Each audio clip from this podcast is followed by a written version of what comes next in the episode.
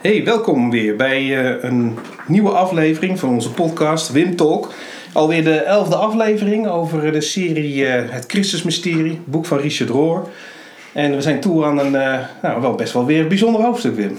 Ja, dat is wel leuk. De vrouwelijke incarnatie. Ik kreeg, ik via, via Facebook of zo, was er nog iemand die reageerde van nou, ik zie erg uit naar jullie volgende podcast. Als het over eh, een vrouwelijke incarnatie was het een dame? dat was een dame. Ja. Dus kijk wat jullie daarover te vertellen hebben. Wij twee mannen gaan iets zeggen dus, over de vrouwelijke incarnatie. Ja. ja. Nou ja, Richard Rohr schrijft zelf ook al hè, dat hij... Uh, dat hij het een beetje uh, ongemakkelijk vindt in die zin. Hij zegt, uh, omdat ik een man ben, is mijn perspectief op het vrouwelijke zonder enige twijfel beperkt. Ja. Dus nou ja, dat geldt natuurlijk voor ons. Een soort disclaimer hè, vooraf maar ons bij deze commentaar op, op Roar is ook weer enigszins beperkt. Ja, ja. Uh, dus, ja. Nou ja, Roar zegt zelfs dat hij een beetje een risico gaat nemen in dit boek. welke risico's zijn dat volgens jou? Waarom neemt hij die? Nou, we hadden het er even in de voorbespreking over. Hè, van ja, wat voor risico's neemt hij dan? Nou ja, als je kijkt naar wat hij natuurlijk allemaal zegt, hij, uh, het, het vrouwelijke koppelt hij aan de eerste schepping. Hij zegt dat ook dat is de eerste openbaring van God, hè, de hele schepping. En daarin heeft hij het over dat we dat als een soort archetype, als een soort tijdloos voorbeeld vanuit ons onbewuste hebben we dat vrouwelijke een plek gegeven. En dan noemt hij bijvoorbeeld de moedergodin. Dat is een klein beeldje wat ze gevonden hebben uit de prehistorie van een, uh, ja, van een uh, welgevormde vrouw. Uh, en de Artemis van Athene, godin van Athene. Nou ja, zo noemt hij allerlei voorbeelden. Hmm. Die natuurlijk uh, ja, in de Bijbel niet zozeer voorkomen. Dus misschien is dat een risico dat hij, dat hij neemt. Dat, je, dat hij een beetje buiten, buiten Bijbels... Uh, buiten Bijbels. Mm -hmm. ja, een ander risico misschien vanuit de traditie waar hij in staat. De Rooms-Katholieke traditie. Maar ook de reformatorische traditie ja, daar heeft het vrouwelijke eigenlijk niet of nauwelijks uh, een positie gekregen. Mm Vrouw in het ambt. Nou, er zijn nu nog uh, kerkgenootschappen die daar uh, zich erg druk over maken en daarover discussiëren met mannen. dus de vrouw heeft nauwelijks een positie. Ook in de katholieke kerk waar hij uit voorkomt, heeft de vrouw natuurlijk nauwelijks in het verleden een positie en ook nu is het nog zeer moeizaam. Dus misschien is dat het, het risico wat hij, eh, wat hij heeft. Ja, toch vindt hij het heel belangrijk om dit hoofdstuk te gaan doen. Hij zegt het kan, het kan een sleutel zijn voor sommige mensen. Misschien wel een ingang die, die er anders niet voor is voor mensen. Ja. Wat denk je dat hij daarmee uh, bedoelt? Nou ja, ik denk, kijk, het, het, het mannelijke zoals hij dat uh, beschrijft, is, is vooral natuurlijk rationeel. Het is gericht op competitie, op positie. Het, het, is, het wil grenzen afbakenen, mm. het wil dogma's stellen. En hij zegt zelfs, ja, eigenlijk misschien is de kerk daar wel min of meer aan ten onder gegaan of aan het gaan. een soort achterhoede gevecht met, met dogmatieken en dit is ketters en dit is niet ketters en dit is de grens en dit moet je zus geloven en dit moet je zo geloven. Het is bijna een soort competitie van heb jij het juiste geloof? Hmm. Uh, een soort lakmoesproef van dogmatiek. Dus winnen of verliezen geworden? Uh, winnen of verliezen. En hmm. hij zei waar is de, de vrouwelijke touch van de verbinding, van de onvoorwaardelijke liefde, van het vertrouwen? Uh, dat, dat missen we heel erg. Dus, en, en, en dat is tegenwoordig uh, wel veel meer in de samenleving, krijgt dat al veel meer een plek. Maar ook daarin loopt misschien de kerk wel weer heel erg achter. Ja. En, en, dat is ook een risico. Als je natuurlijk erg achterloopt op een bepaald punt en je wil plotseling een inhaalslag maken, dan heb je kans dat jij die inhaalslag hebt gemaakt, maar dat de rest niet kan volgen. Ja, hij zegt ook, uh, het, is, uh, het hoofdstuk is bedoeld om onze eigen ervaringen met het vrouwelijk-goddelijke te leren vertrouwen. Toen dacht ik bij mezelf, heb jij wel eens een ervaring gehad waarin het goddelijk-vrouwelijke naar voren kwam? Nou ja, hij noemt natuurlijk eh, als voorbeeld zijn eigen moeder. Ja. En kijk, de eerste ervaring als kind is toch in een gezonde omgeving dat ja, je, je moeder die, die troost je als je ja, ergens pijn hebt. Het is onvoorwaardelijk. Ja. Het, het is je kan eigenlijk, niks, je hoeft nog niks. Ja, je komt als, als babytje ter wereld en het enige wat je kunt is, is, is huilen en uh, een beetje lachen na een poosje. Maar en je bent volledig poepen. Ja, ja, heel veel poepen. Zo, Piezen. We allebei vier. Ik weet ze nog. Maar ja, je bent volledig afhankelijk. Ja. En, en, dat is toch dat hele afhankelijk zijn. En dat, maar ja, je overgeven omdat je niet anders kunt. In vertrouwen, eh, dat is wel een ervaring die we allemaal hebben als, als klein kind, denk ik. Ja. En dan is papa toch altijd weer anders dan mama. Papa die, eh, die staat iets meer op afstand. Zeker in mijn jeugd, ik weet niet hoe het bij jou was, maar eh, ja, papa gaat naar zijn werk. Bij mij was mijn moeder thuis, dus die, die vangt ook de eerste klappen op, zeg maar. En, en, en papa komt weer later thuis en die hoort het dan van via mama. Ja. Eh, ook, dat is natuurlijk zo, dat, dat noemt hij ook later in het hoofdstuk nog. Dat hij zei: ja, katholieken hebben slechte the- theologie, goede psychologie. Want eh, ja, Maria was een van ons. Ja. Die, Eh, die zat in ons kamp. Die zat in ons kamp. En papa, Die kwam straffen. God, ja, dat is, dat, dat, dat is toch altijd weer wat Dat is anders. link, hè? Dat, Dat is- dat weer iets ja. linker. Ja. Hoe gaat, hoe gaat mama tegen papa zeggen Ja. wat er is gebeurd? Nou ja, Dat kleurt het wel, ja. Dat kleurt het wel. ja. Hè, dus eh, Heb jij God altijd als mannelijk gezien? Ja, ik weet. In mijn opvoeding. Nou ben ik niet zozeer heel eh, religieus opgevoed. Maar ja, ook op school, christelijke school. Was God toch altijd wel de koning op de troon. En, De en man met de baard. de man met de baard. En, en, en Jezus was toch ook wel echt eh, een man. Dus, dus ja, alles wat God mocht heten, Ja. was toch wel man. Weet niet, hoe was dat bij jou? Ja, ik ook. Heel duidelijk. eh, mannelijk godsbeeld. Ehm, het was zelfs een beetje raar toen ik... Ik weet nog dat ik voor het eerst een boek las waarin dat heel anders werd. Dat was De Shack van... eh, hoe heet die schrijver ook alweer? Ik ben even zijn naam kwijt. De Hut.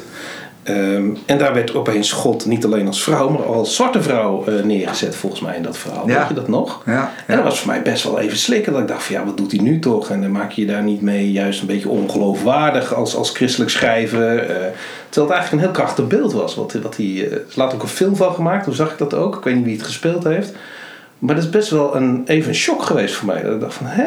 Nou, wanneer, hoe oud was ik toen ik dat boek las? Was ik al lang volwassen natuurlijk.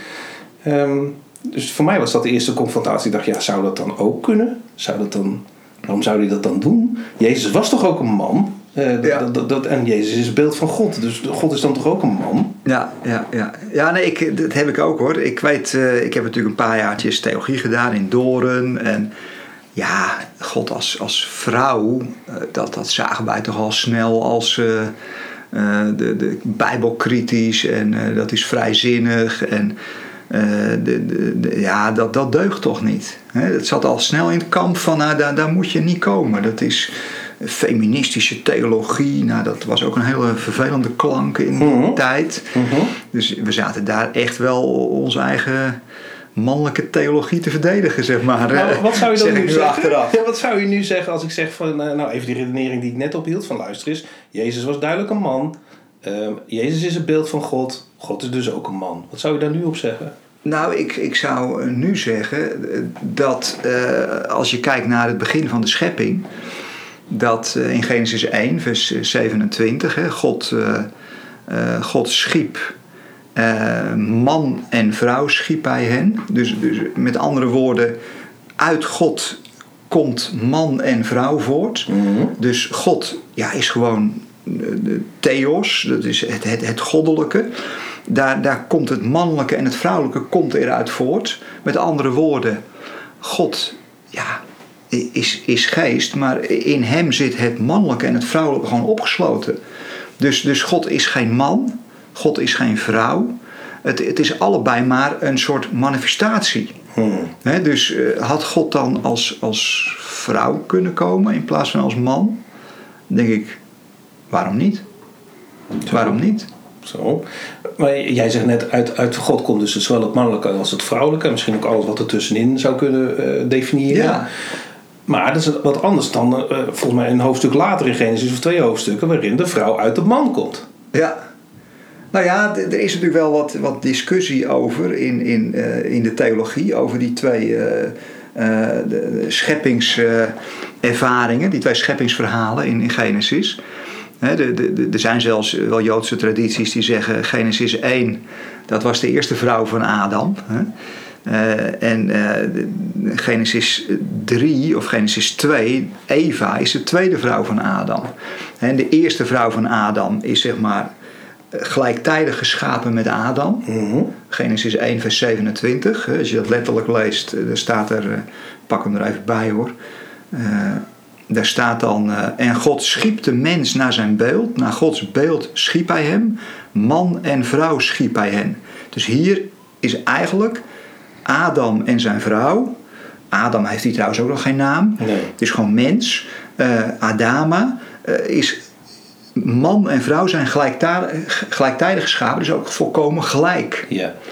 He, nou ja, nou zijn er allerlei fantastische verhalen over verteld hoor. En dat zijn ook allemaal volksverhalen. Dus uh, dat vind je in de Bijbel verder niet terug. Uh, wel veel in de mythologie. Dat, uh, de, de krijg, die eerste vrouw van Adam krijgt dan zelfs een naam, Lilith. En die gaat op een gegeven moment weg bij Adam, want die voelt zich niet gelijk. En die spreekt de naam van God uit, ook weer in de Joodse folklore, hè, dus die, voor wat het waard is. Mm-hmm. en die vertrekt. En in de huidige feministische theologie, uh, dus daar, daarna krijgt ze een hele negatieve klank. Uh, als een soort fakes, die Lilith. Die komt er niet best vanaf. Mm. Ze wordt zelfs een soort demon genoemd in allerlei uh, mythologieën. Dus dat is niet best. maar later krijgt ze weer een soort herwaardering. Want nu is er zelfs een Joods tijdschrift, dat heet Lilith. En dat staat voor progressieve, feministische Joodse theologie. Uh, dus die zien Lilith juist wel als een soort voorvechter voor, uh, voor gelijkheid tussen het mannelijke en het vrouwelijke. Maria in het Jodendom. Ze hebben een soort eigen, nou, dat vind ik wel leuk, een soort eigen Maria. Alleen noemen ze hem Lilith. Maar nog steeds, het is niet alleen een oud volksverhaal, het is nog iets wat leeft eigenlijk. Het, het, is, het heeft een hele herwaardering gekregen in, in de 19e, 20e eeuw. Grappig. Dus, maar even terug, waar we eigenlijk vandaan kwamen. Dus Lilith is even een zijspoortje. Ja, ja, ja. Het vrouwelijke en goddelijke. Het vrouwelijke en het mannelijke zitten allebei in God. Ja. Heb, je daar, heb je daar bijbelse teksten bij? Hè? We hebben het nou iets over een oud volksverhaal uit het Nou ja, Genesis 1. Hè? Mm -hmm. Maar uh, ja, bijvoorbeeld ook uh, in, in, in het boek Spreuken. In het boek Spreuken wordt uh, de, de wijsheid wordt ook als, als, als vrouw gezien. Ik ga even kijken waar dat was. In, in, in Spreuken 8. Laat ik gewoon eens even een stukje ja. van lezen. Uh, Roor zegt ook van ja, we hebben dat vrouwelijke en mannelijke allebei nodig. Want het vrouwelijke is weer een, heeft weer een hele andere kwaliteit van, van zijn. Mm -hmm. He, en uh, eens even kijken hoor. Uh, spreuken, pak hem er even bij. even zoeken. Spreuken 8. Roept de wijsheid niet en verheft de verstandigheid niet haar stem. Nou, dit is, dit is in, in het Hebreeuws is dit wijsheid is, is vrouwelijk. Mm -hmm. Boven op de hoogte aan de weg waar de paden samenkomen is zij gaan staan.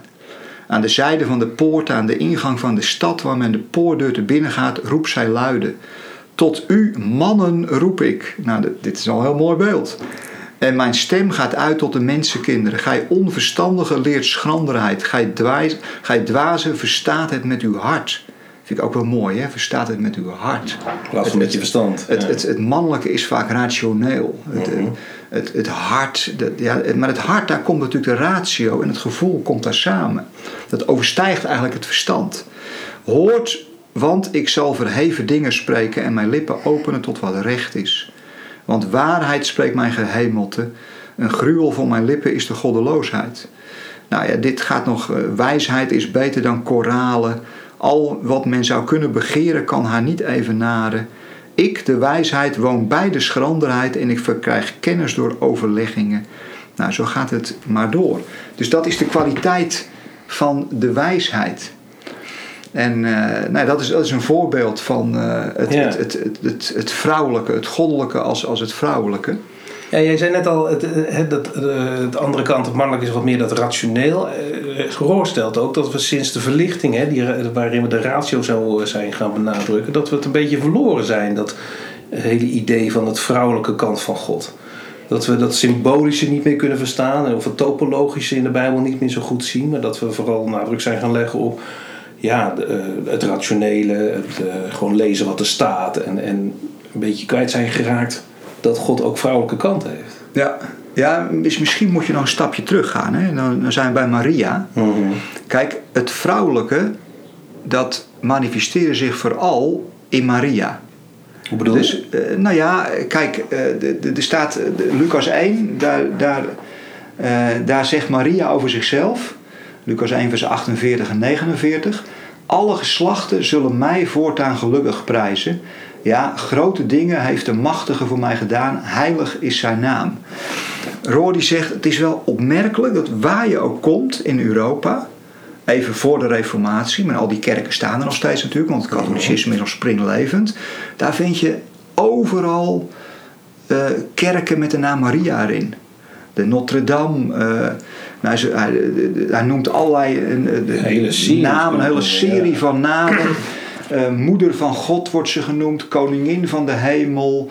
Notre Dame, La Virgin, Onze Lieve Vrouwen, Nuestra Senora, Moeder van Smarten, Onze Lieve Vrouw van altijd durende bijstand. Nou, Ja, hij zegt dan- hebben we er ook in, hè? Onze lieve Ja, vrouwenkerk. Onze Lieve Vrouwenkerk. Ja.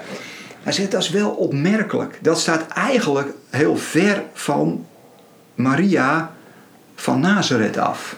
Een, een, een gewone eh, vrouw van lage kom af. Eh, de, zij wordt eigenlijk, Maria wordt eigenlijk een soort archetype. Zo noemt hij dat. Dus Maria is het niet. Maar ze wordt ge- gebruikt als een soort archetype. Als een soort moeder van God, als een soort, bijna een soort godin. Een soort moedergodin, als een soort van alles wat vrouwelijk is aan het goddelijke. Daarvoor staat de Maria-verering min of meer symbool. Ja. Daarom noemt Rohr het slechte theologie. Want Maria-verering is niet voor niks bij de Reformatie afgeschaft. En, eh, want je vindt daar geen bijbelse gronden voor. Maria is niet God. Maria is niet God en is ook geen godin. Nee. Dus dat is allemaal onzin. Maar ergens in het, onbewust, in het onbewuste hebben we min of meer een soort. Hebben we als mensheid, want dat zie je ook in andere culturen, in elke cultuur vindt dat zijn eigen plek, eh, hebben we een soort behoefte om het vrouwelijke van God Ja. een plek te geven. Ja. En in de theologie krijgt het geen plek. En daarom krijgt het in de verbeelding een plek. Oh, zo. En, Ja. eh, en, en daar- eh, Roor zegt daarom al die, al die Maria-verering en al die Maria-beelden. Want we, we willen dat vrouwelijke in de godheid een plek geven. Ja, je noemt het nu mannelijk en vrouwelijk, maar wat is het dan dat in de theologie geen plek krijgt? Wat wij wel zo behoefte aan hebben in ons, misschien wel onbewust, dat we dat toch een eigen plek willen geven. Wat is dat dan? Wat we missen in de theologie. En waar we zo'n behoefte aan hebben, maar wat we niet krijgen van de theologie. Maar wel via, nou noem het dan maar even Maria. Ja, nou ja, ik denk onze theologie is erg dualistisch geworden. Jij gaat naar de hemel, jij gaat naar de hel. Hmm. Jij hoort er wel bij, jij hoort er niet bij. Jij gelooft niet het juiste, dus je hoort er niet bij. Heel analytisch. Jij doet niet het juiste, Hmm. dus je hoort er niet bij. Het is bijna een soort competitie geworden. Onze kerk is beter, want wij hebben een betere dogmatiek. Nee, wij zitten dichter bij de waarheid. Nee, want wij spreken in tongen. Nee, want wij vallen in de geest. Nee, want wij vinden het onzin en we keuren dat af. Nee, want in deze tijd werkt de geest niet zo. Nee, want... Nou, noem maar op jongens. Het is een hele boeken vol met Ze ook alles vast gaan leggen. Alles vast gaan leggen. Ja. En wat zijn we kwijtgeraakt? Verbinding, heelheid, Passie. onvoorwaardelijke liefde, Ja, die hè. eh, geborgenheid, ergens waar je thuis kunt komen, waar het niet uitmaakt wat je zegt, wat je doet, maar je hoort er helemaal bij. Je wordt omgeven, die, die moederlijke liefde, die onvoorwaardelijke moederlijke liefde, zijn we in de theologie helemaal kwijt. En daarvoor in de plaats hebben we een soort ja, competitiegod bijna bedacht. Waar, die heel erg rationeel is. En waarin je, als je maar het juiste zondagsgebed bidt, word je gered. Bid je dat niet, ga je verloren. En we weten het allemaal precies. En natuurlijk is dat allemaal wel, zijn de scherpe randjes daar een beetje van af. Maar als je onder de scherpe randjes kijkt, dan, dan is er niks voor in de plaats gekomen. Dus ofwel het is nu een soort zwart gat geworden, Hmm. een soort van joh, we weten het ook niet. Ofwel het zit er nog steeds, alleen we spreken het niet meer zo keihard uit. Ja. En Dus onze grote behoefte om als mens, als individueel mens, onderdeel te zijn van een groter geheel, wat geborgen is, dat je oké bent, ook al doe je dingen die niet oké zijn, dat is iets wat we misschien wel geprojecteerd hebben op dat beeld van, nou, wat in de kerk dan Maria is. eh, maar wat we in allerlei eh, godsdiensten ook tegenkomen, zeg je. Ook in de natuurgodsdiensten zit dat, dat moeder aarde idee. Ja, ja. Ja, Roor zegt, dat vind ik wel mooi, dat hij is, van ja, het is niet voor niks moeder aarde. Hm. Hij zegt, het- het is eigenlijk, hij zegt Maria is eigenlijk een beetje symbool geworden, let op, symbool geworden. eh, van de eerste incarnatie. Hm. God die zichzelf heeft uitgestort in de schepping. Daarvan, want dat is natuurlijk ook onvoorwaardelijk. De schepping eh, is onvoorwaardelijk, want die is gewoon een gegeven. Ja. Je hebt niks hoeft te doen om geboren te worden. Ja, misschien je ouders, maar jij, jij, jij stond erbij en je keek ernaar, bij wijze van spreken. Dus dat is, de, de, de schepping is onvoorwaardelijk, dat is een gegeven. Ja. En zo is ook moederliefde onvoorwaardelijk. Ja. In, in de Bijbel is ergens dat mooie beeld van dat God zegt van ja, zou een moeder haar kind vergeten? Ja. Nee, in de normale omstandigheden natuurlijk niet. Er zijn extreme omstandigheden waarin dat gebeurt. Maar dat is niet normaal. Nee, een moeder vergeet haar kind niet. Nou zegt God dan, zo vergeet ik ook jullie niet. Dus daar zie je weer die moeilijke kant van God. Ja. Dat, dat onvoorwaardelijke. En, en dat zijn we natuurlijk wel kwijtgeraakt in onze theologie. Ja. Je zou bijna kunnen zeggen, het is een soort natuurlijke hang, een soort onbewuste hang naar universalisme. Eh dan kom ik toch weer bij onze stichting uit. Nou ja, leg eens verder uit. Het is een soort. Kijk, we hebben onbewust een soort behoefte aan dat iemand tegen ons zegt: van joh, het komt allemaal goed. Je hoort erbij. Je hoeft je best niet zo te doen. Nee, het, je, je bent onvoorwaardelijk geliefd. Ja. Eh, Daar hebben we als mensen, je, we zeggen dan, je, je moet gezien, je wilt gezien worden. Ja. Hè, je wilt gezien worden, maar niet om je prestaties, Niet om beoordeeld te niet om worden. beoordeeld te worden, maar gezien in de zin van, joh, maar je bent oké. Van liefde. Eh, ja. Je wordt geliefd. Al van voor de schepping ben je geliefd. Ja. Al voordat je überhaupt bestond, was je geliefd. En jouw bestaan is ten diepste ook niet alleen jouw verantwoordelijkheid. Nee. Heeft iemand voor jou gekozen. Ja. Dus kijk, in die zin heb je het ook allebei nodig. Hè? Dat, dat mannelijke en dat vrouwelijke. Kijk, dat vrouwelijke. Nu ga ik weer wat. zeggen. een risicovolle Weer uitspraak een risicovolle uitspraak. Leuk. Kijk, het vrouwelijke, eh, dat is ook niet alleen zaligmakend. Het is niet voor niks dat God vrouwelijk en mannelijk is. Kijk, stel je nou eens voor dat je een arts nodig hebt. Mhm. En dat je zegt van joh, weet je, deze arts, hij heeft zijn examens niet gehaald. Hij is niet zo goed. Maar ja, hij is wel geliefd. Dus we nemen hem. Ja. Ja. Ja, lastig. Het is lastig. Ja. Dus met andere woorden, dat mannelijke, dat, dat competitieve, dat heeft wel een plek. Maar als het de basis gaat worden, natuurlijk wil je een goede arts. Natuurlijk wil je een goede docent voor de klas. En natuurlijk, dat- dat zijn, dat zijn, dat, dat, laat ik dat eens heel stiekem een beetje bij dat mannelijke competitieve neerzetten. Natuurlijk is er ook een voorwaardelijke iets. Mhm. Dat bedoel je. Natuurlijk, ja. natuurlijk moet je in je leven ook je best doen op allerlei fronten. En wordt het ook van je gevraagd, ook als mens. Ja. Eh, Daar zie ik dat mannelijke meer in. Eh, En, en dat heeft ook zijn plek en dat is goed. Maar het is wel op basis van onvoorwaardelijk je geliefd weten. Ook als het misgaat, is er altijd dat vangnet van die onvoorwaardelijk. Dat is de basis waarop je leeft. Ja. En, en als je die basis mist, en dat competitieve wordt je basis, ja, dan, krijg, dan word je een heel na mens. Dan word je ook een keihard mens. Ja. En dan krijg je een keiharde participatiesamenleving. Waarin dat als je niet functioneert, ja hoor eens, dat is dan ook je eigen schuld. En dan hoor je er ook niet bij. ja. Dan krijg je geen tweede kans. Dan word je afgerekend. Dus jij zegt, als je naar de theologie kijkt, die theologie is verhard in de loop der jaren. En we zijn dat onvoorwaardelijke, dat universalisme gaan missen. Want dat zit er duidelijk niet in. Dat is zelfs een kennisidee binnen de theologie geworden eigenlijk. Ehm, maar we hebben daar zo'n diepe behoefte aan.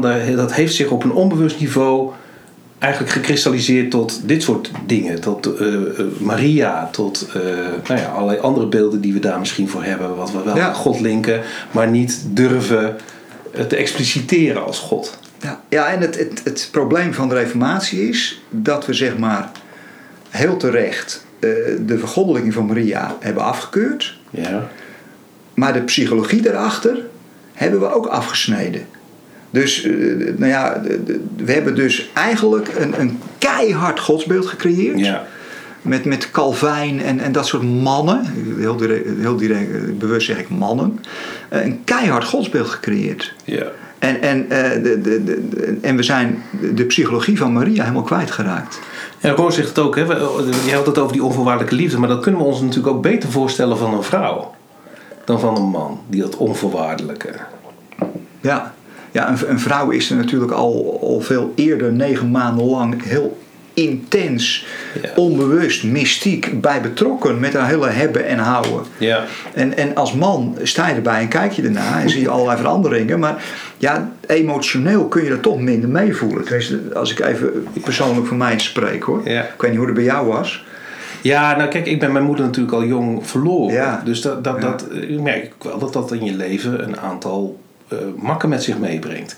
Dat heeft bij mij heel lang geduurd voordat ik ook uh, uh, ben gaan geloven in de onvoorwaardelijke liefde. Omdat als je dat zelf niet zo meemaakt in je jeugd, om allerlei redenen, dan wordt het natuurlijk als mens ook heel moeilijk om dat op, op te gaan geloven. Terwijl ja. ik merk wel dat ik toen ik het eenmaal ging geloven, en overigens daar heb jij natuurlijk een belangrijk aandeel in gehad als het gaat om de theologische kant, om me dat te laten zien dat de Bijbel daar ook echt werkelijk uh, van uitgaat.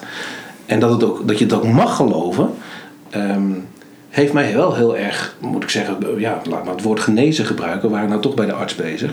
Dat heeft me wel genezen in mijn mensbeeld, uh, of over mezelf, en dus ook in mijn mensbeeld naar een ander toe. En dat, ja, daar zit dat godsbeeld dus wel aan vooraf. Ja. Dus mijn godsbeeld heeft echt moeten veranderen, moeten kantelen. Van misschien wel de mannelijke naar meer dat ook dat vrouwelijke. Van luister eens, wat er ook gebeurt, je bent oké. Okay. En God gaat ervoor zorgen dat jij, ook, hè, dat jij er ook bent en dat het er ook goed komt met jou. Ondanks de dingen die je gedaan hebt in je leven. En het is niet zo dat daar een voorwaarde aan zit dat je op je knieën moet en dat je vanaf nu niet meer zondigt. Nee, dat is geborgen. Eh, want Jezus heeft dat voor ons betaald. Dat, dat, dat, dat idee dat is denk ik heel genezend. En, en, niet alleen voor mij. Ik merk dat bij andere mensen ook die dat tegenkomt. Um, en, en ik vind ook wel heel mooi dat Roor op een gegeven moment zegt van nou die, die uh, moeder aarde, de eerste schepping zoals jij dat noemt, dat is universeel. En dat geldt voor ons allemaal. We komen allemaal bij God vandaan. Um, en dus ook de tweede incarnatie komt daar vandaan, vanuit de eerste incarnatie. Ja. Kun je dat eens uitleggen, hoe, hoe Roor dat bedoelt? Nou ja, je ziet natuurlijk altijd, tenminste altijd, maar ik heb er nu in, in Oostenrijk weer eens op gelet. We waren op vakantie in Oostenrijk. Dus heel wat, uh, heel wat kerken in. Ik vind het altijd leuk als ik ergens een grote kerk zie, dan moet ik er even naar binnen. Gewoon even daar uh, zitten en even de boel op me in laten werken. Even stiekem een paar fotootjes maken. Uh, en nou ja, het zijn natuurlijk vaak katholieke kerken, want die zijn altijd open. De protestante kerken zijn meestal dicht. Ja. Uh, dat is wel jammer. Ja. Maar in ieder geval, uh, maar er valt ook weinig te zien natuurlijk. Maar uh, dan zie je heel vaak inderdaad Maria. Als, nou ja, nu even als symbool van die eerste schepping. Ja. En wat heeft ze vaak in haar handen? het, Jezus, het, kleine kindje Jezus. Ja. dus de, de, je, je, zou kunnen zeggen, zo zegt Roor het dan. Hij zei ja, dan zie je de eerste incarnatie de aarde brengt de tweede incarnatie voort en dat is de zoon. He, ja, dat is natuurlijk wel heel erg mooi. Dus dat, dat zie je in de kunst, zie je dat, zie je dat gewoon gebeuren. Ja. En jij had het net over dat, uh, dat universalisme, dus dat, uh, dat onvoorwaardelijk en dat voor iedereen is. Ik vond dat Roor wel heel mooi eigenlijk datzelfde punt aanraakt, maar dat hij zegt: Maria staat symbool voor ons collectieve ja. He, dus wij, wij zijn niet van de school waarvan we zeggen, nou, omdat God God is, gebeurt er gewoon wat hij wil. En als hij wil dat alle mensen gered worden, dan gebeurt dat gewoon, punt uit. Want ja, hij is God, hè, dus desnoods niet goed schiks dan kwaad schiks. Ja. Nee, wij zeggen dat ja van jou is hartstikke nodig. Ja. Um, Maar Roos stelt dus eigenlijk dat Maria eigenlijk de verzekering is van ons collectieve ja. Ja. En dat overroelt alle nee's. Nee, nee.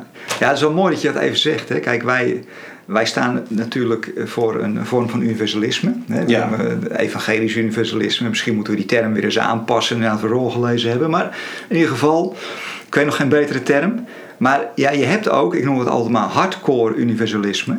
Maar dat is eigenlijk een hele mannelijke, bijna Calvinistische vorm van universalisme. God, er is God. Dus dan zie je zo'n sture macho op de troon. Ja, hij is de baas. En eh, zo'n docent die zegt, ja, en nou allemaal je koppen dicht, want ik ben hier de baas. Nou, zo'n soort god, zeg maar. En die zegt, en nu allemaal buigen. En di- je doet, het gebeurt wat ik wil. Nou ja, dat is een beetje inderdaad de hardcore vorm van universalisme. Waarin we eigenlijk altijd, altijd ons al een beetje ongemakkelijk bij gevoeld hebben. En waarin volgens mij eh, de evangelische christenen heel terecht zeggen: ja, maar wacht even. eh, in de Bijbel is er toch ook zoiets als liefde. En liefde is toch wederzijds. En de, er zit toch, het heeft toch een relationeel aspect. Allemaal dat vrouwelijke. Dus Ja. in dat hardcore, eh, hardcore universalisme is eigenlijk een mannelijk soort universalisme, zou je kunnen zeggen. En dat ontbreekt een wezenlijk soort van vrijheid. Ja, ja. Want als het toch gebeurt wat hij gewoon wil, dan is onze vrijheid natuurlijk fake. Ja, en, en ja, waarom dan deze moeizame weg? Ja. Eh, de- deze weg van vrijheid en van, en, en van eh, geschiedenis. En eh, waarom dan niet gelijk bam in één keer goed? ja. Als, als dat op die manier werkt. Nou, waarom? Nou ja, omdat het niet op die manier werkt. Ik denk dat het probleem is. Kijk, ik, ik, en, en Roos zegt heel terecht van ja, Maria is eigenlijk het beeld van ons ja-woord aan God. Maria is een soort voorbeeld van hoe dat dan wel werkt. Maria, wat doet ze? Ja, ze doet eigenlijk niet zoveel. Eh, nee, ze is er gewoon. Eh, vanaf de engel Gabriel die komt bij haar, Lucas 1 vers 38.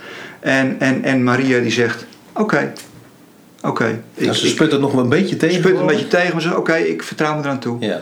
Eh, en, en eh, bij de geboorte zelf, eh, oké. En aan de voeten van het kruis, Jezus die, die, die geeft haar nog een opdracht mee en zegt, oké, Ja, zij is de enige die bij het kruis blijft eigenlijk. Hè? Al Ja. die vrienden vluchten weg. Al Ja. die discipelen zijn nergens meer te bekennen, verraden hem zelfs. ja. En de moeder is er nog steeds. Ja, die is er nog steeds. En, en, en het begint al bij de bruiloft te Cana. Er is geen wijn. En eh, wat doet eh, Maria? De, de, de, de vrouwelijke wijsheid werkt vaak achter de schermen, zegt Roor ook. Hè, maar, zegt hij, vergis niet de invloed die daarvan uitgaat. Die is misschien nogal veel groter dan de invloed van voor de schermen. Eh, ze zegt even tegen Jezus van, joh, heb je het al gezien? De, de, de wijn is eh, Ja. bijna op hoor. Ja. En, en later gaat Jezus het fixen. Dus eh, ook hier zie je de invloed van Maria. Maria, eh, ja, op de momenten dat het toe, toe doet, doet ze niet zozeer van alles en nog wat, heel activistisch, maar ze vertrouwt zichzelf toe aan Ze is er. het goddelijke. Ja. Ja. En ik denk, ja, misschien dat het mannelijke wil er van alles nog wat doen, die wil het gaan fixen. Die, die wil gewoon eh, zelf aan de slag, een soort eh, gamma, een soort doe-het-zelf geloof. Maar eh, wat doet Maria? Die vertrouwt zichzelf toe aan God, Ja. aan het goddelijke. ja. En eh, ja, misschien, misschien is dat wel waar het uiteindelijk op aankomt. Dat we dat allemaal doen. Dat je, dat je, je, en uiteindelijk, ja, nu ga ik even zeven stappen zetten. Maar uiteindelijk kun je ook niet anders. In die zin, niet kunnen in, in, in de zin van je moet. Maar kunnen in de zin van, ja, maar dat zit een beetje, hoort een beetje bij ons mens zijn. Uiteindelijk kom je op het moment dat je zegt van, ja, maar het is ik niet moet me wel overgeven. Ja. Mhm. ja, al, al is het maar omdat je sterfelijk bent. ja. Op een gegeven moment zei jij, joh, ik kan niet verder meer. Ik, ik, ik had het een pas geleden met mijn vader over, die is 87. En hij zei, ja, zei die Wim, joh, ik ben al een tijdje over de datum heen. Zo. Eh, ja, lichamelijk wordt het allemaal wat minder. Hij zei, maar weet je, dat vind ik helemaal niet erg. Want op een gegeven moment moet je je gewoon overgeven. Want je kunt toch niet anders? Ja, Je ze gaat toch een keer dood. En hij zei eigenlijk, hij zei, vind ik het wel een mooi avontuur. Ik ben wel een beetje nieuwsgierig. Dus ik vind het wel een mooi avontuur. Van wat, wat zal er dan weer precies gebeuren dan? Dus hij ziet het eigenlijk als een soort spannend avontuur. Nou, vind ik toch wel mooi. Gaaf dat hij er zo in kan staan. Ja. Ja, ja. Maar ja, dat is ook dat is een beetje dat collectieve ja-woord wat Maria geeft van overgave. En misschien is dat ook, wel- ook wel dat. In, in die zin zijn we allemaal natuurlijk Maria. ja. Ja. Want ja, we leven eigenlijk allemaal op basis van vertrouwen. Ook in je dagelijks leven. Ik moet op zoveel dingen vertrouwen. Als ik in die auto van mij stap, ja, dan vertrouw ik maar dat hij het doet en dat het goed gaat. En, en zoveel dingen hebben we niet uitgezocht, rationeel en beredeneerd. En, maar we leven voortdurend op basis van vertrouwen. En je kunt ook bijna niet anders. Anders zou je geen stap meer buiten de deur durven te zetten. Ja, vooral ook het vertrouwen dat het zin En, heeft en wat die stoel waar je in zit. Ja, dat het je blijft dragen. Ja. Hè? Nou ja, dat is ook zo. Er is ook wel eens met mensen ook in de vakantie even over gehad. Van over de zin van het leven op een gegeven moment. Hè, met een wijntje erbij of zo. En dan, ja, daar vertrouw je dus eigenlijk op. Dat het wel gewoon zin heeft wat je gaat doen. Als je het moet gaan verklaren, kunnen heel veel mensen helemaal niet verklaren waarom het leven zin zou hebben. Nee. Ja, als je door gaat vragen, dan ja, wordt het op een gegeven moment toch een soort ja, niks. Nihilisme, zeg maar. Ja. Ja. we moeten er maar een beetje zin in maken. Ja.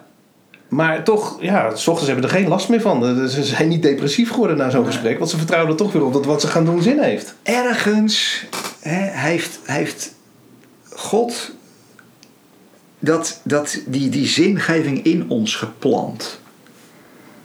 Hè, de, de, de, de Bijbel zegt dan in, in, in Prediker, hij heeft de eeuw in ons hart gelegd. Het besef van kwali- kwaliteit, van, van zin, van betekenis. Ergens, we zoeken ernaar, maar we zoeken naar iets wat ergens al in ons aanwezig is. Ja. Misschien, eh, eh, Roor noemt dat misschien je ware zelf ontdekken, of weet ik het allemaal niet. Er zijn allerlei termen voor. Maar ergens moet je misschien wel eerst afdalen voordat je weer op kunt stijgen. Want die zingeving zit ergens al ingebakken in die hele schepping. Ja. En, en, eh, en we we zoeken er op alle mogelijke manieren naar. I still haven't found what I'm looking for, zegt dan YouTube. Nou ja, misschien moet je ook een beetje stoppen met zoeken. Ja. En wat, wat, wat indalen. Ja. God heeft de eeuw in ons hart geplant. En ergens vind ik dat. Ja, zonde staat er dan weer, zegt prediker. Ja, die prediker Salomo wordt niet voor niks de wijste mens ter wereld genoemd. Zonder dat de mens er iets van begrijpt. En dat woord begrijpen, dat is weer beheersen. Ah, Je beheerst het niet. nee. Het, het, het, doet iets met je Ja. in plaats van dat jij er iets mee doet. Ja, dat vind ik wel lastig, hè? Ja, Ja. Ja. Nou, dat zegt Roor eigenlijk ook aan het eind, tegen, zo tegen het eind van dit hoofdstuk, en dan maak ik misschien wel een sprong, maar dat we er meer van nodig hebben. Dat we meer van dat vrouwelijke, van die kwaliteiten die jij net noemt, ehm, volwassen vrouwelijke kracht noemt hij dat, daar hebben we in deze tijd juist meer behoefte aan. Waarom denk je dat hij dat zegt? Nou ja, kijk, als ik kijk naar, naar onze cultuur, laat ik daar nou even bij blijven hangen. Ja, daar zie je natuurlijk zoveel tegenstellingen. Eh, en het zijn vaak rationele tegenstellingen. Eh, dat we heel veel behoefte hebben juist aan verbinding en aan heelheid. Eh, we hebben zoveel dualiteit. Zoveel jij hebt gelijk, ik dan heb ik. Nou ja, de concurrentie. Ons hele systeem van kapitalisme is gebaseerd op concurrentie. En eh, ja, dat systeem, daar gaat de aarde aan kapot. Ja. Pas geleden las ik een heel interessant artikel over eh, degrowth. Oftewel, we moeten allemaal economisch groeien, maar we Mm. moeten onze samenleving veel meer gaan baseren op ecologisch welzijn en op menselijk welzijn. En in plaats van eindeloze behoeftebevrediging, die je eerst zelf creëert door reclame. Dus, eh, en niet een systeem gebaseerd op concurrentie, maar op welzijn in plaats van welvaart. Nou ja, ook dat is weer de vrouwelijke component. Heelheid, verbondenheid, onvoorwaardelijkheid. Eh, ja, ik denk dat onze samenleving, maar ook onze planeet daar zeer veel eh, behoefte aan heeft. Ja. En, en dan dat hele systeem wat we nu hebben gecreëerd, ja, dat moeten we misschien grondig gaan, gaan herzien. Ja, Ro- Roor die geeft ook aan dat als je echt transformatie, want jij je hebt het over transformatie, hè? we moeten naar iets anders toe, ehm, dat daar dus voor nodig is dat dat relationele, dat we aan elkaar gebonden zijn, dat we ten diepste eigenlijk één zijn als mensen. Ja. Ook al kan jij heel anders denken dan ik. Ehm, maar hij zegt ook het symbolische hebben we daarbij nodig. Ja. Eh, kun jij dat toelichten? Waarom, waarom zouden we het symbolische nodig hebben om door, om door zo'n transformatie heen te kunnen gaan? Nou ja, kijk, weet je, wij houden van lezen. En we houden van woorden. En we houden van redeneren. Eh, maar dat is altijd beperkt. Want zet hier nou eens een hele mooie roos. Een bloeiende rode roos voor ons. Nou, wat krijg je? Je krijgt direct een beeld in je hoofd. Dan kan je dat wel gaan beschrijven, gaan beredeneren. En, maar het blijft altijd beperkt. Dat symbool, die roos, als symbool van, nou, noem maar wat, van liefde, of, eh, dat is altijd veel sterker dan de woorden die je eraan kunt geven. Dus ik denk, we hebben heel veel behoefte aan symbolen. Ik weet nog wel dat, eh, ik had het daar met Anja over, dat in, in haar tijd dat ze bij You for Christ zat, in de koffiebar. En wat bleef het meeste bij? Symbolen. Die knopen in een zakdoek en die zakdoek die je dan Ja. hier. Hè, dus we hebben ongelooflijk veel behoefte aan symbolen. Symbolen die een soort waarheid representeren. En, en die symbolen die je ook letterlijk voor je kunt zien. Ja. In, in, in de sport is dat heel normaal. Hè? Eh, voetballers die alleen maar die voetbalschoenen willen dragen. Want anders dat is een soort, bijna een soort reliquie geworden voor ze. Kijk, eh, ook weer slechte theologie, goede psychologie. Zijn die symbolen nu de werkelijkheid? Nee, Nee. ze representeren iets. Ze, ze geven ons een soort hoop, ze geven ons een soort richting. Niet omdat ze het zijn, maar omdat ze iets representeren. En die symbolen, ja, nou ja, neem Maria als symbool. Ik ga toch, eerlijk is eerlijk, Roor heeft me wel geleerd om anders naar zo'n Mariabeeld te kijken. Ja. Niet als protestant, maar meer als mens. Van ja, het symboliseert iets wat ik denk, dat is wel heel erg mooi eigenlijk. Als je dat oordeel weg kan laten van je- ja, ja. onzin, Maria Ja. is geen god. eh, die hele, wat was dat, die goddelijke hemelvaart die ze verzonnen hebben in eh, 1950 schreef Ja. Roor. Ja. Dat veroordeelt Roor trouwens ook zelf. Hè? Die zei, eh, ik moest nog een beetje lachen om het grapje wat hij maakte. Want dat was volgens eh, hem het enige dogma in de katholieke kerk... wat middels een enquête tot stand was gekomen. Ja, Ze hadden blijkbaar eerst een enquête afgenomen. Toen dachten ze van nou, zoveel mensen geloven dit. Laten we maar het vaststellen was dat toch al volksgeloof, bij elke katholiek geloofde dat. Dus nee, laten we het dan ook maar eh, eh, als dogma vaststellen. Ja, en toen was het dus een, een, een blijkbaar. Maar ja, zelfs daar weet hij weer een symbool uit te halen. Hè? Dat er dus in de hemel een vrouwelijk lichaam is. Naast Ja, een Naast, mannelijk naast de Jezus, die ook lichamelijk ten hemel voeren, zo zeggen ook de katholieken, eh, de- hebben we nu ook de, de lichamelijke hemelvaart van Maria, hebben de katholieken in 1950 dogmatisch vastgesteld. Ja. En hij zei, ja, de- natuurlijk, het, het, het, je vindt dat niet in de Bijbel, dus het, het, is eh, ja, onzin in, in die zin dat het geen theologie is, eh, maar psychologisch. Eh, nu heeft de vrouw ook een plek als vrouw in de hemel.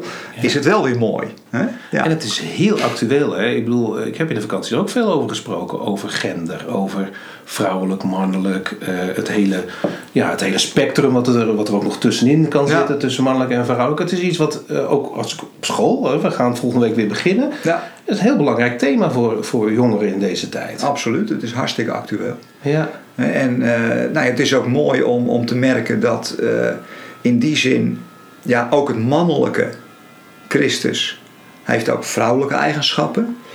Eh, Dat, dat, dat zorgzame en, en dat, dat zie je ook in Jezus' zijn bediening terug. Je ziet trouwens ook de mannelijke kanten. Hè. Mhm. Soms kan die ook ga weg achter mij. En, boos op het tempelplein. boos op het tempelplein. Ja. Dus, dus dat vind ik mooi. Dat het, het, het zit in elkaar verweven in die zin. Ja. Hè? Eh, en eh, ja, wat ik ook mooi vind, is dat uiteindelijk eh, ergens in de Bijbel staat: in Christus is nog man, nog vrouw. Dus met andere woorden, het overstijgt ook weer de genderidentiteit. Ja, dat dacht ik, dat, dat resoneert heel erg met hoe de jongeren ermee bezig zijn. Als ik met ze praat, zeggen ze, ja maar pa, hè, want het gaat dan ook over Ja. de kinderen. Ja. Die zeggen van, joh, vergeet nou toch eens dat dat allemaal of man of vrouw is. Ja. Het, het is fluïde en wat maakt het uit? Ja?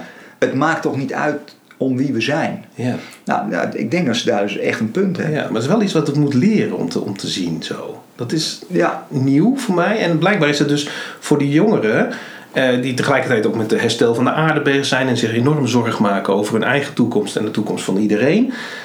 De, de, op de een of andere manier is dat met elkaar verweven, lijkt het Ja. wel. En in dit hoofdstuk komt dat dus ook allebei weer naar voren. Zeker. Nou, ik denk theologisch voeren we wat dat betreft ook een achterhoedegevecht. Van ja, eh, wat mag wel en wat mag niet. Mag je nou non-binair zijn of transgender? Of, eh, nou, mag dat allemaal of niet? We zijn dan theologisch aan het discussiëren. Terwijl Paulus zegt al vele eeuwen geleden: in Christus is nog mannelijk, nog vrouwelijk. Met andere woorden, het is niet waar het om draait. Oftewel, is er is vrijheid. Het, is ja. non, het, het, het, het, het heeft allemaal een plek in het goddelijke. Ja. Dus dat bepaalt niet wezenlijk identiteit. Ja. Eh, dus het mag er ook allemaal zijn. Dus het, het is een achterhoedegevecht. Trouwens, het is een gevecht wat je denk ik helemaal niet moet voeren. Nee, Als je wat meer vrouwelijke goddelijkheid toelaat, ga je dat gevecht ook helemaal niet voeren. Dan ga je gewoon het omarmen en eh, je gaat je ermee verbinden. Ja. ja, heel belangrijk. Ja, dat, dat- nou net wat jij zei, Roor zet je wel aan het denken in dit soort dingen. Want hè, we hebben nu het vrouwelijke, eh, we hebben eigenlijk nooit over gesproken met elkaar, maar eh, een prachtig mooi beeld van Maria. En je gaat daar dan toch wat meer waardering voor hebben. Als ik kijk naar de volgende hoofdstuk, het wordt steeds concreter. Hè, want dan gaat hij straks over het lichaam praten. Ja. Dus we, we komen steeds dichter. We zijn heel hoog eh, in de hemelen begonnen met eh, een universeel idee van eh, Christus in alles en iedereen en in de schepping. En we gaan naar steeds concretere stappen nemen naar ja, eh, je lichaam. Wat is nou concreter dan je lichaam, zeg maar. Ja, nee, absoluut. Dus gaan we in het volgende hoofdstuk ons eh, verdiepen Ja. de komende tijd. Ja, hij begint, hij eindigt ook het hoofdstuk met eh, de vrouwelijke kracht is zeer relationeel en symbolisch en dus transformerend. Hè, je, je kunt, denk ik, ik heb ooit wel eens gezegd van ja, ik kan iemand overtuigen. Is me ook wel eens gelukt. Ik, ik weet, ik had vroeger een, een, een schoolvriend van mij, die, die geloofde helemaal nergens in. Hebben een nacht gepraat. En aan het einde zei hij, ik had het voor elkaar. Oké, zei hij, je hebt me overtuigd. En toch geloof ik het niet. Dat vond ik zo oneerlijk. vond ik zo oneerlijk. Je had al- Maar ik had, ik had elk argument van hem ongeveer omkracht. Dat was dat, dat hele mannelijke in mij. Dat was echt puur competitie. Ja. Hè, nou, Voor elk argument dat je een tegenargument in het begin van in perspectief hadden we het ook. Toen Ja, organiseerden we debatten. Het voor- en tegenstanders van, eh, van universalisme. Ja. En we zouden ze overtuigen. Ja, en soms lukte dat ook, want stond hij dan wat klem. Absoluut. Ik weet nog dat iemand uit nood schreeuwde, zo komt Hitler er ook. Maar we hebben nog nooit is iemand daardoor veranderd. Nee. Het was altijd vanuit relatie, relationeel. Ja. En, en ik denk, ja, daar heeft hij gewoon gelijk in. Relationeel en symbolisch en dus transformerend. Op manieren die mannen niet kunnen beheersen of zelfs niet kunnen begrijpen. Ik vermoed dat we er daarom ook zo bang voor zijn. Hm. Nou, volgens mij zijn wij er niet zo heel erg bang voor. Niet meer. Maar het heeft wel even geduurd. Ja, precies. Ja. Ja. ja, leuk. Nou, dankjewel weer voor het luisteren. We gaan afscheid nemen en eh, we hopen over een aantal weken weer eh, een volgende aflevering te kunnen publiceren. En dan dus over de uitspraak van Jezus, dit is mijn lichaam. Dankjewel. Hey, tot ziens.